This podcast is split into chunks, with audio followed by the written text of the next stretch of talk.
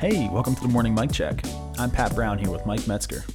Mike and I have known each other for a while now. I first met him around 2010, and he's become one of the key mentors in my life. Over the years, we've had countless conversations, and in almost every one, I've walked away having discovered something new. Mike has this unique ability where he can reframe a conversation, and you begin to discover a deeper reality around you. It's a bit like Alice tumbling down the rabbit hole. I'm releasing these conversations as an invitation to follow me as I go down that rabbit hole.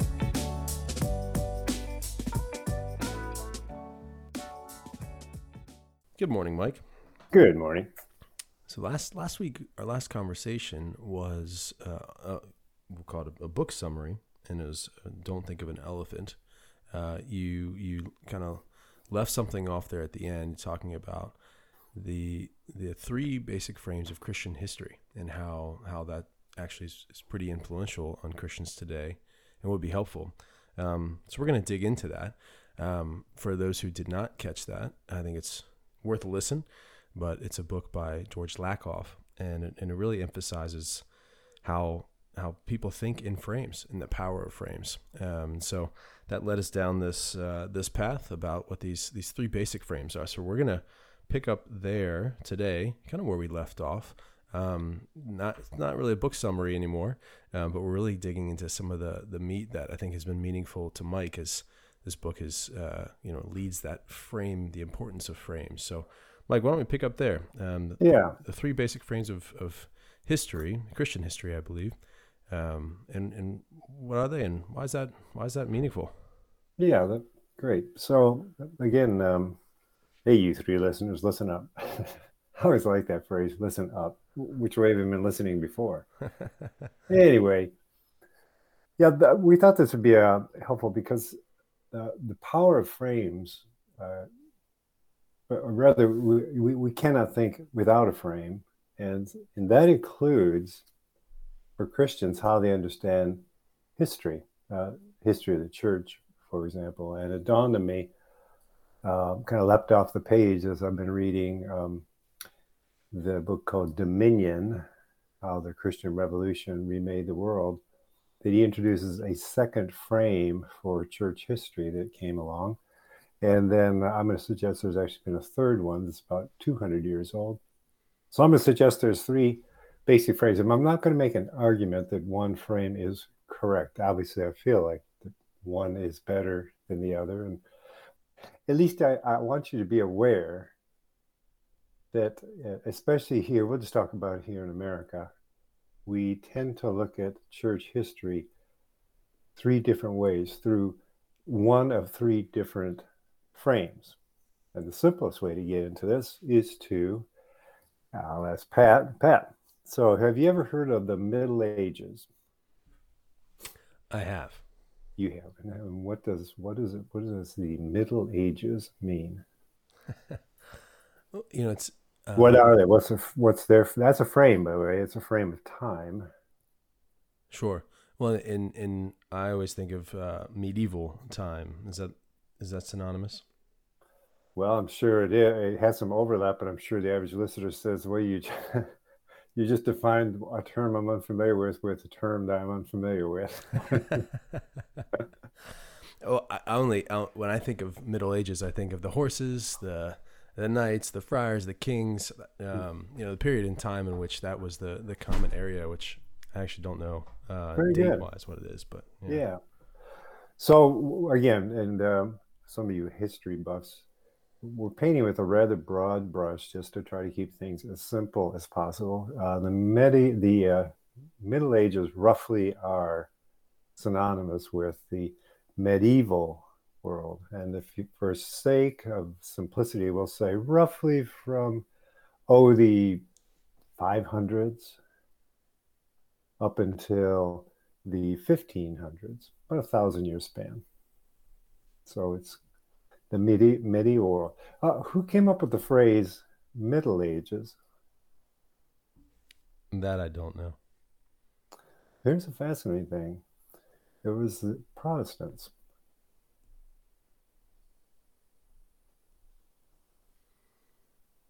Which, uh, yeah, what's what's the history of that? Yeah, well, first you ask yourself, Protestants, what does that mean? When did when was the word Protestant first coined? I think I think that's with uh, I don't know. First coin it typically refers to the Martin Luther and John Calvin, the Reformers, but um, I don't know. I'm, I'm guessing that's around when the same same Yes. term was coined.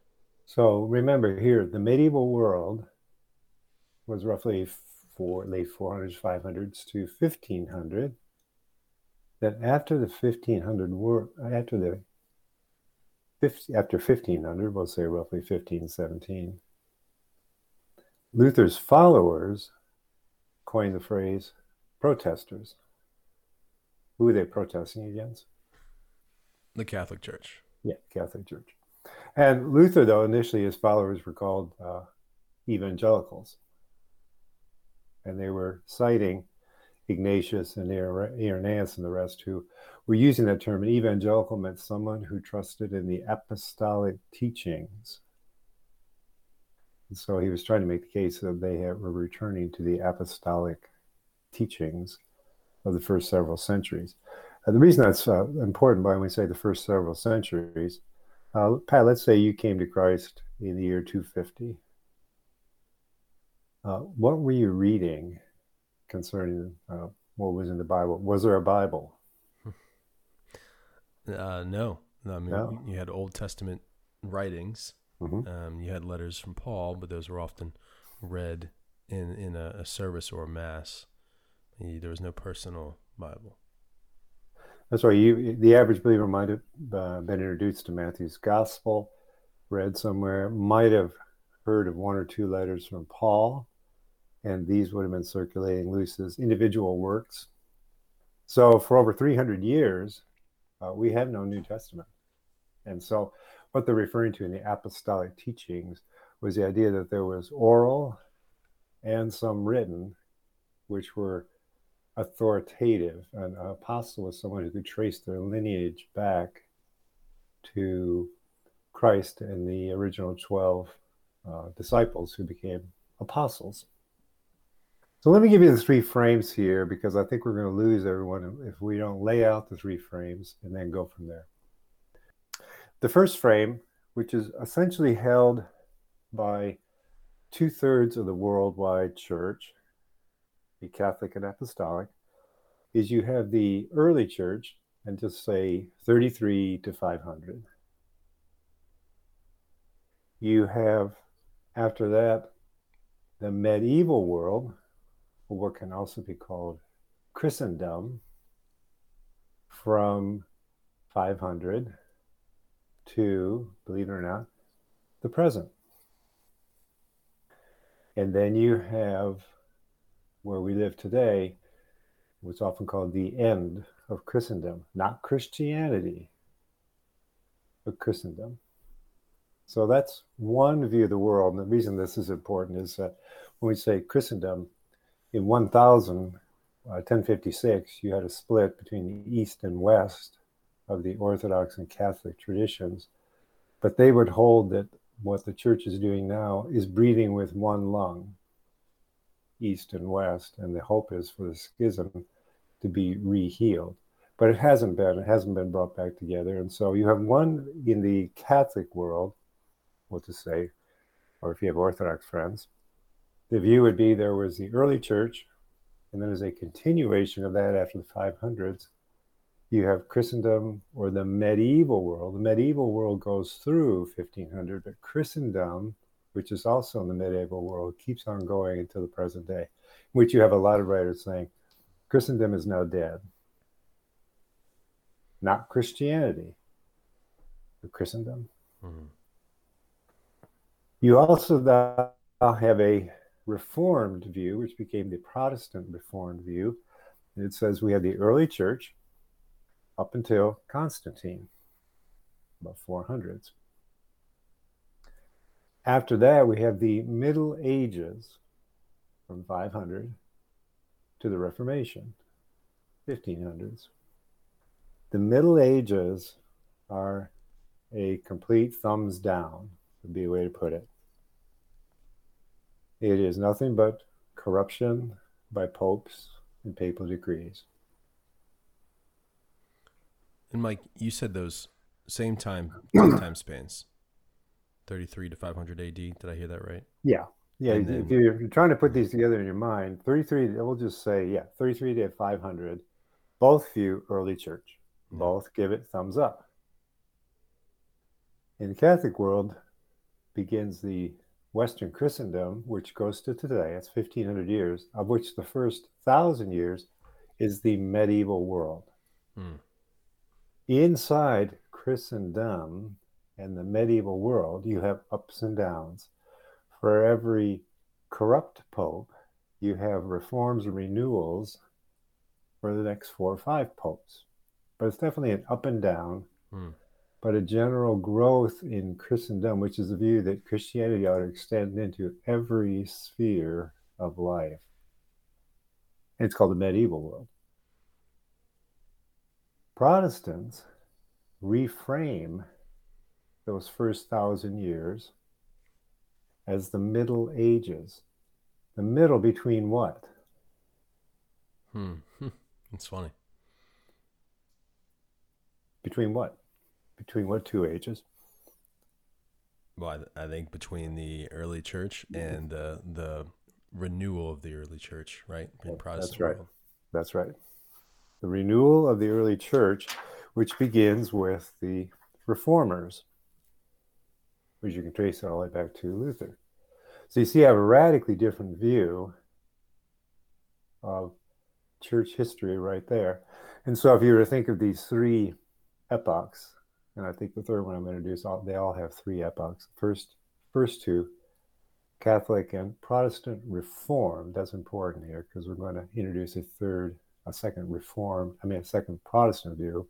Not trying to confuse you. Need to pull out a piece of paper, go ahead, draw a straight line, 33 to 500. The Catholic slash Orthodox view is early church, good. Um, then you have 500 to the present, what's called Christendom, which includes the medieval world, 500 to 1500, which has ups and downs, but weighs out generally as good. And then you have calls today in these traditions, such as Paul Kingsnorth, who is Orthodox, who is saying that the last 500 years have so subverted even the Catholic and Orthodox tradition that we must return to the first 500 years. The Protestant Reform view is the early church, 33 to 500, good. Middle Ages, they introduce. Now the medieval world, Middle Ages, 500 to 1500, basically corrupt. The renewal of the first 500 years begins with the Reformation, the last 500 years. So one view has basically early church, 1500 years then of medieval world, and that med- medieval world, I mean, yes, uh, Christendom is kaput. It's it's been wiped out by the Enlightenment or really crippled. In the Protestant Reform view, you have the early church. You have the Middle Ages, which are basically corrupt. The renewal and reformation begins of the early church with Luther and then the reformers. Hence, even when there's a recognition the Enlightenment has done great damage to this, the call is to return to the early church, but not the church fathers, and certainly not anything that happened in the medieval world. And so you can even see in the architecture of uh, Protestant Reform. Now, there's a third group that begins in the 1800s, or late 1790s is what it's called. It's the Protestant Evangelical. Now, this one is one I've come out of, and it's got to pay atten- care- careful attention to what happens here. Early church, I just draw a question mark. The reason I do that is in Protestant evangelical world, there's a general ignorance of anything that happened after Acts 28. Hence, in the view of the Protestant evangelical, the church today is Acts 29. Hmm. And so, medieval world, question mark. Just, I don't know. Uh, Middle Ages, mm, don't know much about it. Knights, horses, armor, crosses on the shields. Um, Reformation, mm, heard about it, uh, kind of. But the seminary I went to, for example, Dallas Seminary, looked at the Reformation as not good. Uh, well, then, what do you go back to? Acts, Book of Acts. Ah, so what we're doing is the Book of Acts. Yes, we're Acts 29. Three very different frames. Yeah, that that's. I mean, I, I definitely resonate with frame number three. That's my background as well. Um, what is is very intriguing here with frames one and two, the difference I'm I'm seeing. Correct me if my understanding is is wrong here.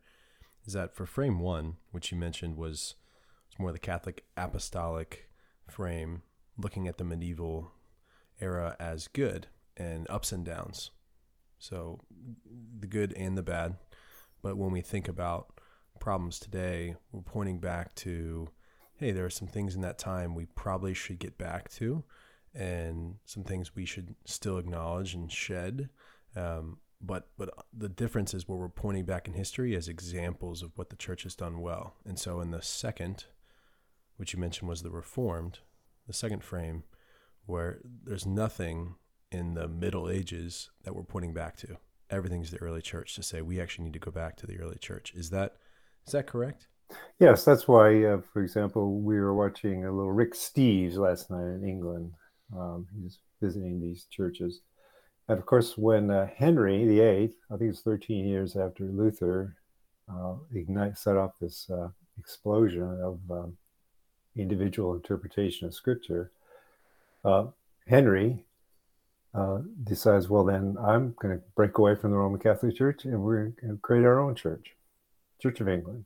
And the first thing they do is strip away most of the artwork from, because all the churches in England are Roman Catholic. And that's why you'll go in, that's why you'll visit, if you visit a church, they're beautiful. Well, most, they were almost entirely built by the Catholic Church. And they have uh, a lot of their uh, art has been uh, removed and here's a here's a so if that helps, um, you'll notice um, in the Protestant Reformed, and I'm not again saying one's better than the other. I'm just saying the power of the frame. Because in the Protestant Reformed, there is when it calls says going back to the early church, there is a uh, Luther and others had a very selective view of the early church. So the re- reason that the reformers said always reforming was their motto is when Luther decides to translate the New Testament into uh, German, uh, he he uh, throws out First Peter, Second Peter. You can see why. Um, Peter, he uh, he throws out he uh, tosses Book of Hebrews from the New Testament canon and the book of James. He also, uh, for the first time, and as best I can tell, went back to the Hebrew Old Testament because when the uh, Jews translated the, well, they wouldn't call the Old Testament, but their scriptures into Greek, with the Septuagint, they had, uh, let me get the number right here, I think it was like 33 or 34 books. And Luther chopped out uh, six or seven of them. And that's why you have today what's called a, there's a Catholic Bible that they say has more books called the Apocrypha. And Protestants have fewer. Well, that's actually the, the victory of frames because there's another way to say it is that the, uh, was held for 1500 years as being the scriptures, uh, Luther chopped it down. He excised quite a number of books. Now, subsequent reformers felt he went too far, and they brought back in Peter and Hebrews and things like that. But the point is, you have a selective view of uh, even scripture. In my mind, what's even more important is a selective view of what constitutes a church or the church. And here's where, in my view, uh, also uh, what constitutes a church. So, like, for example, the church that you go to, the church where, and really, yeah, we'll keep it that simple. So, when you imagine the church, you were to define what's a Bible believing church, how would you define it, Pat? what a question. well, I do. I mean, just give it to me. So, because people don't think much about this, but when they say we're going to church, sure. they obviously have something in their mind. What yeah. constitutes a church? Well, again, coming, I mean, coming from the Protestant world, the, the church is, is a place where you go and you hear and learn about scriptures, especially if it's a Bible believing church. Then I expect to go and sit and hear a sermon, exegesis on the on scripture on on our mm-hmm. Bible. Good. Yeah, that's actually exactly. I mean, when I went to Dallas Seminary, the big seal was preach the word. That was the on the uh, seal of the uh, school that I attended. They really taught us well how to, you know, preach the word. Okay, so here's what I mean by the first 500 years. So in the tradition that I that I was uh, saved in, the Protestant evangelical, that's exactly how we would imagine it. In the Reformed view, there's a few more things that are generally added in, and that's why people sometimes don't like because they say, "Oh, you got to do this and that," and they would imagine that that's what I mean. And they also have more formal um, uh, structure, organization because of the institutes that Calvin wrote. So you have session, elders, so on and so forth. But uh, let me take you back to uh, the church fathers. There's some interesting things. Here's Ignatius. Now, Ignatius, I'll probably get it wrong, but was discipled by, um, and I can't remember who, but but who who was then had been discipled by the writer John. So this was what he was in a line of apostles. So he was considered one of the church fathers, or what would later come to know in the creed one holy Catholic apostolic church. Here's Ignatius. First century, uh, this is now in the, uh, Ignatius lived between 108 and 140 before he was martyred. So this is early in the second century, 108. We're not even 100 years away from Jesus. Which, real quick, the importance yeah. of the 100 years is generationally. Yes. You know, this is this is maybe one, maybe that's two, right. but maybe one generation removed. I mean, that's like that's right. Hearing from your grandparents, you know, your yeah, people. Yeah, that's right. Yeah. yeah. people walking around say, um, "I listened to the writer John. Yeah, I knew the I knew the writer John, and when he when the canon is formed, canon word canon word canon means list. So when they go up with the list by the 300s, this is the Bible, the New Testament. John was in it. So here's someone who knew John and he, listen to how he defines the church. You must all follow the lead of the bishop as Jesus Christ followed that of the Father. Follow the presbytery as you would the apostles. Reverence the deacons as you would God's own commandment. Let no one do anything touching the church apart from the bishop. Where the bishop appears, there let the people be just as where Jesus Christ is, there's the Catholic Church. This, by the way, is the first recorded use of the term the Catholic Church, although Ignatius seems to employ it here as an expression already familiar to his readers, which would fit with what Tertullian would write a few years later. And thus, the name Catholic Ecclesia, Greek, meaning Catholic Church, is used to mean the original church known everywhere. And that original church is what Theophorus would write in the same era. He's always recognizable as the one that clings inseparably to a bishop appointed by an apostle.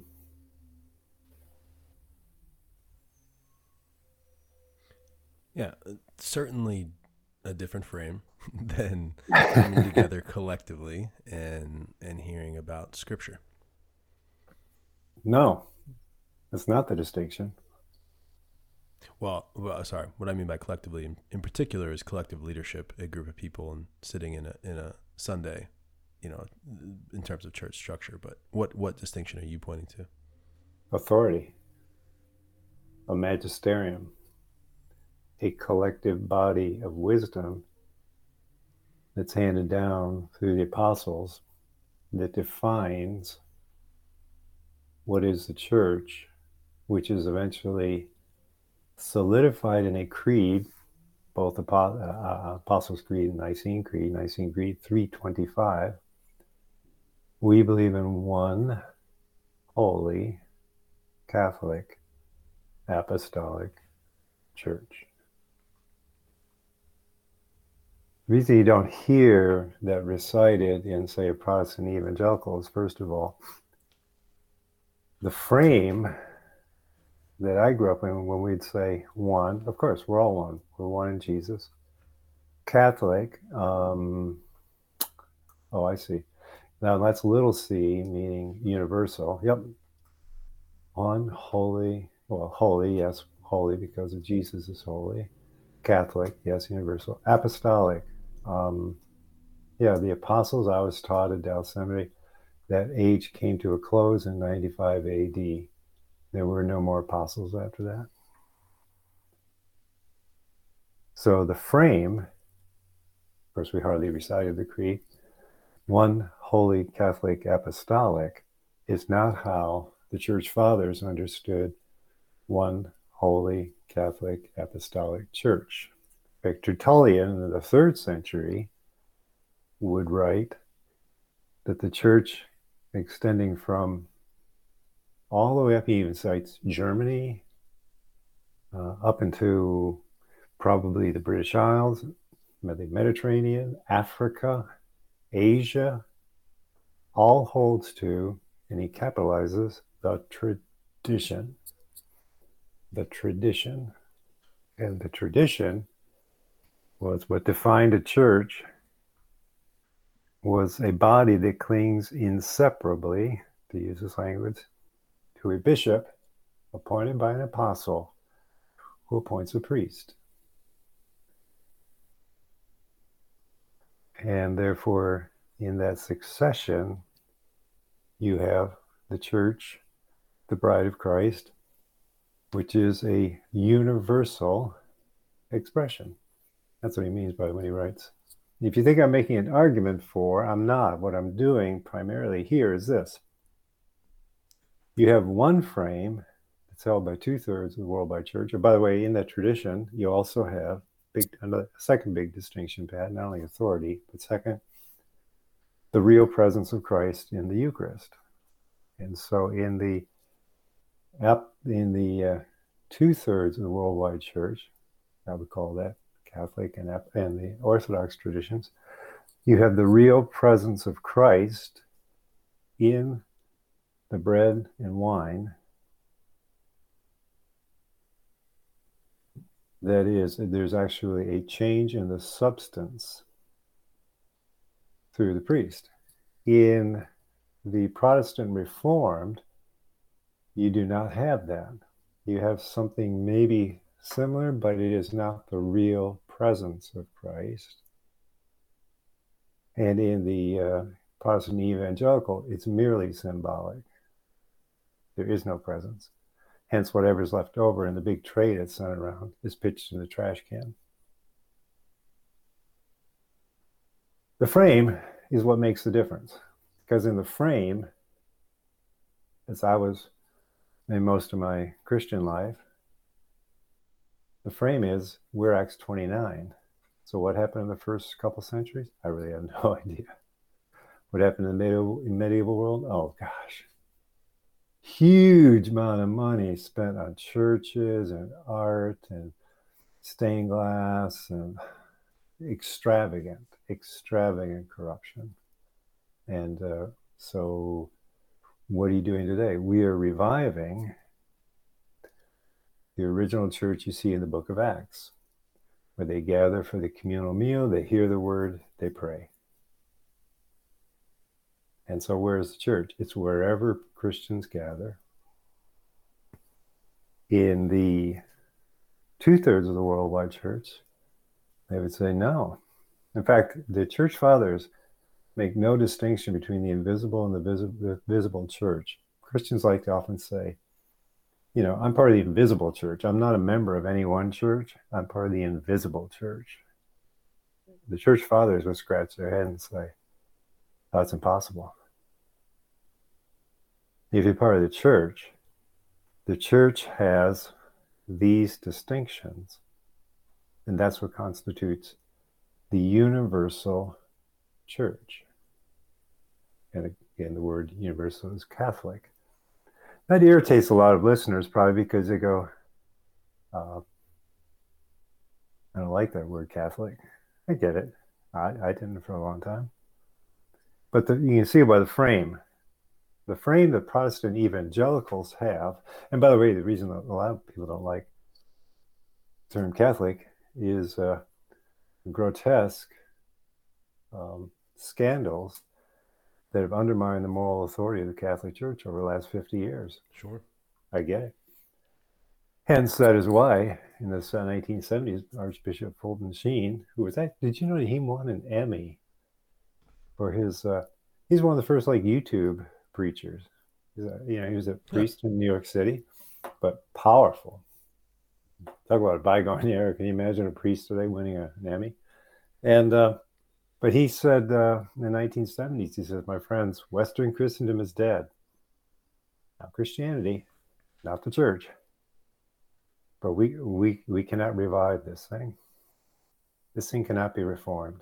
This, this westernized view that has gutted Christians of a profound understanding of the mystical presence of Christ in the Eucharist which was considered, and still is to this day, for 2,000 years, going back to the church fathers, the source and summit of Christian life and formation. You can go to some churches and they don't have communion but once a month.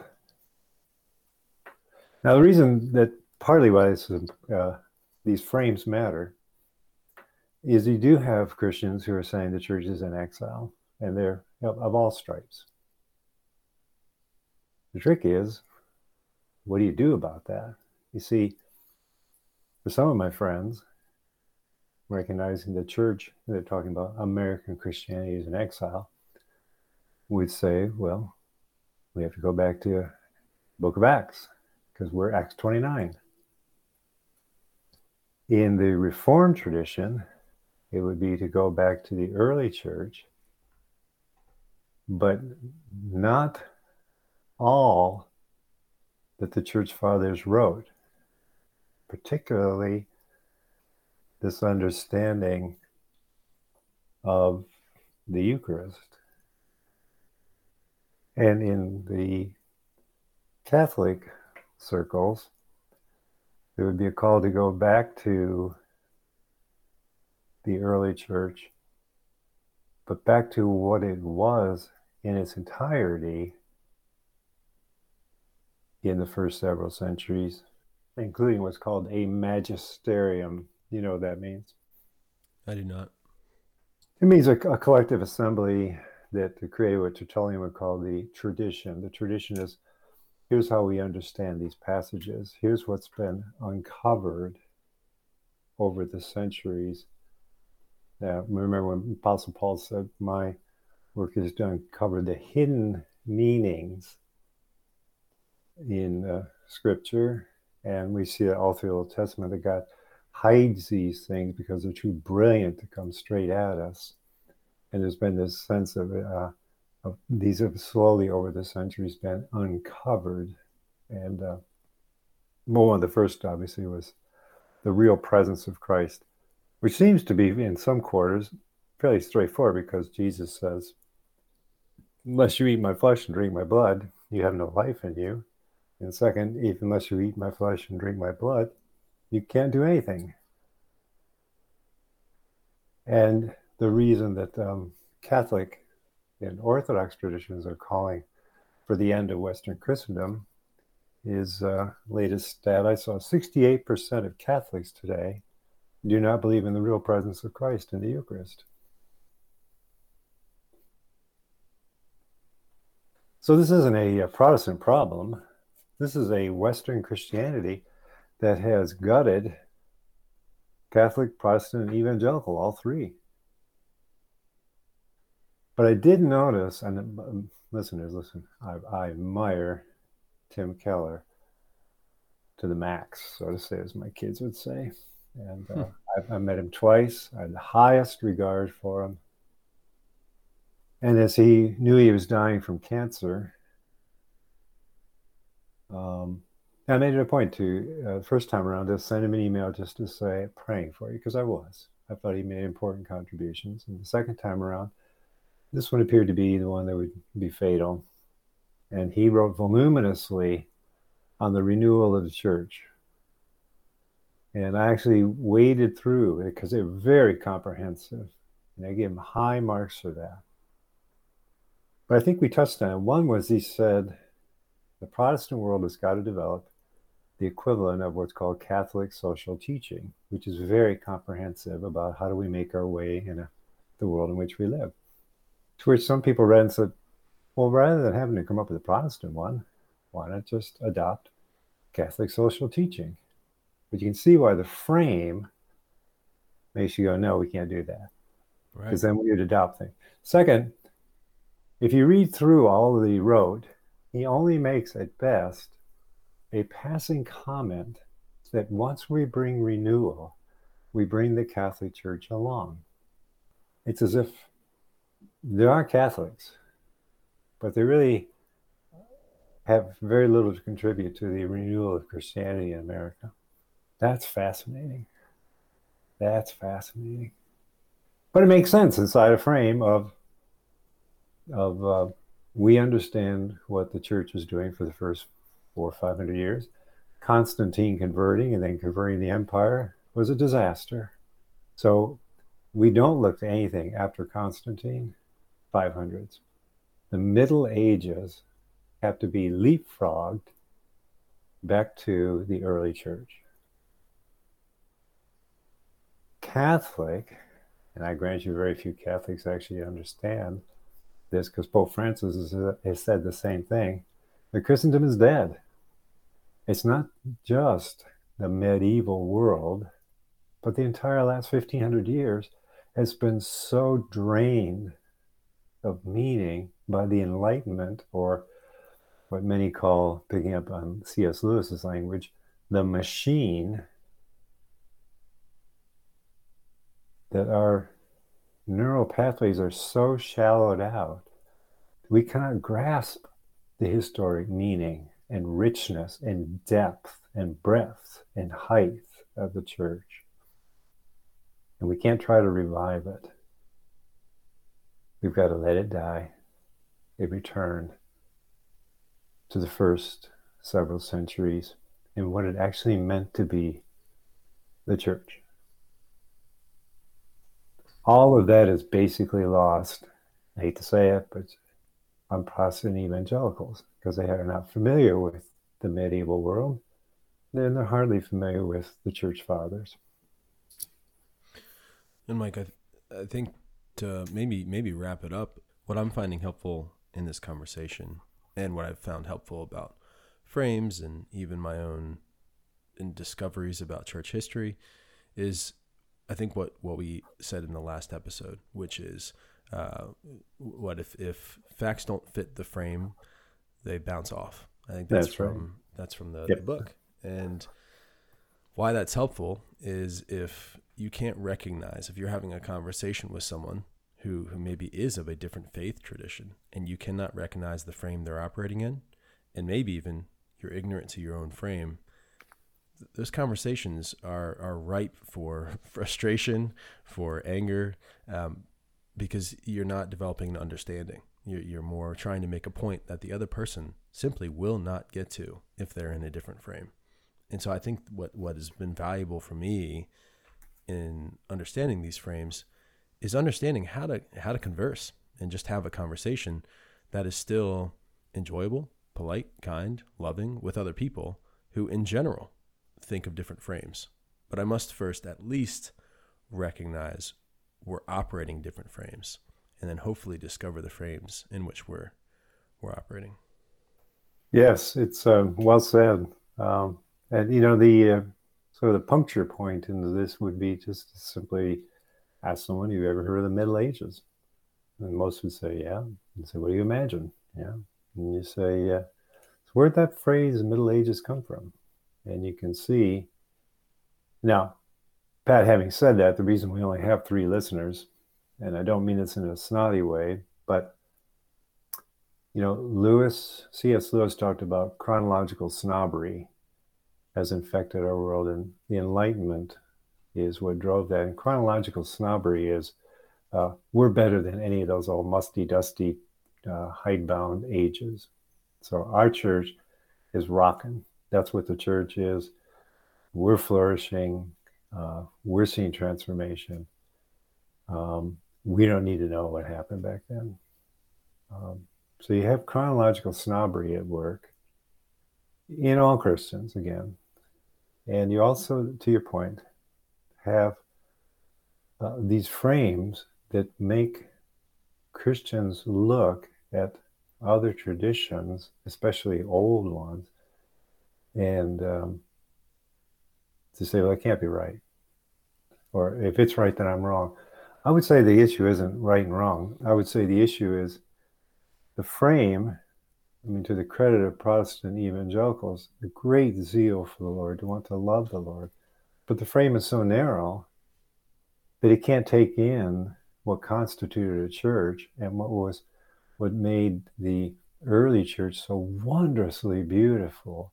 And I say the easiest way to come to see that right away is if you believe your Acts 29, then go to Acts 2 and say, so in other words, when everybody comes to church on Sunday, they bring all their possessions and give everything. Okay, good. Okay, so I mean, if that's happening, then you're you're fairly close to Acts two. And to uh, my uh, to to uh, reformed friends, again, um, it's it's stunning for some to actually go back and read the first four centuries of church fathers who were unequivocal that there's the real presence of Christ in the Eucharist. So it's okay then to say, well, I disagree with the church fathers. I don't see in scripture, and I disagree with the, the church fathers. Okay, but at least you can understand the frame that two thirds of the worldwide church says, well, you know, I, I came out of a tradition that said we believe in the plain meaning of scripture.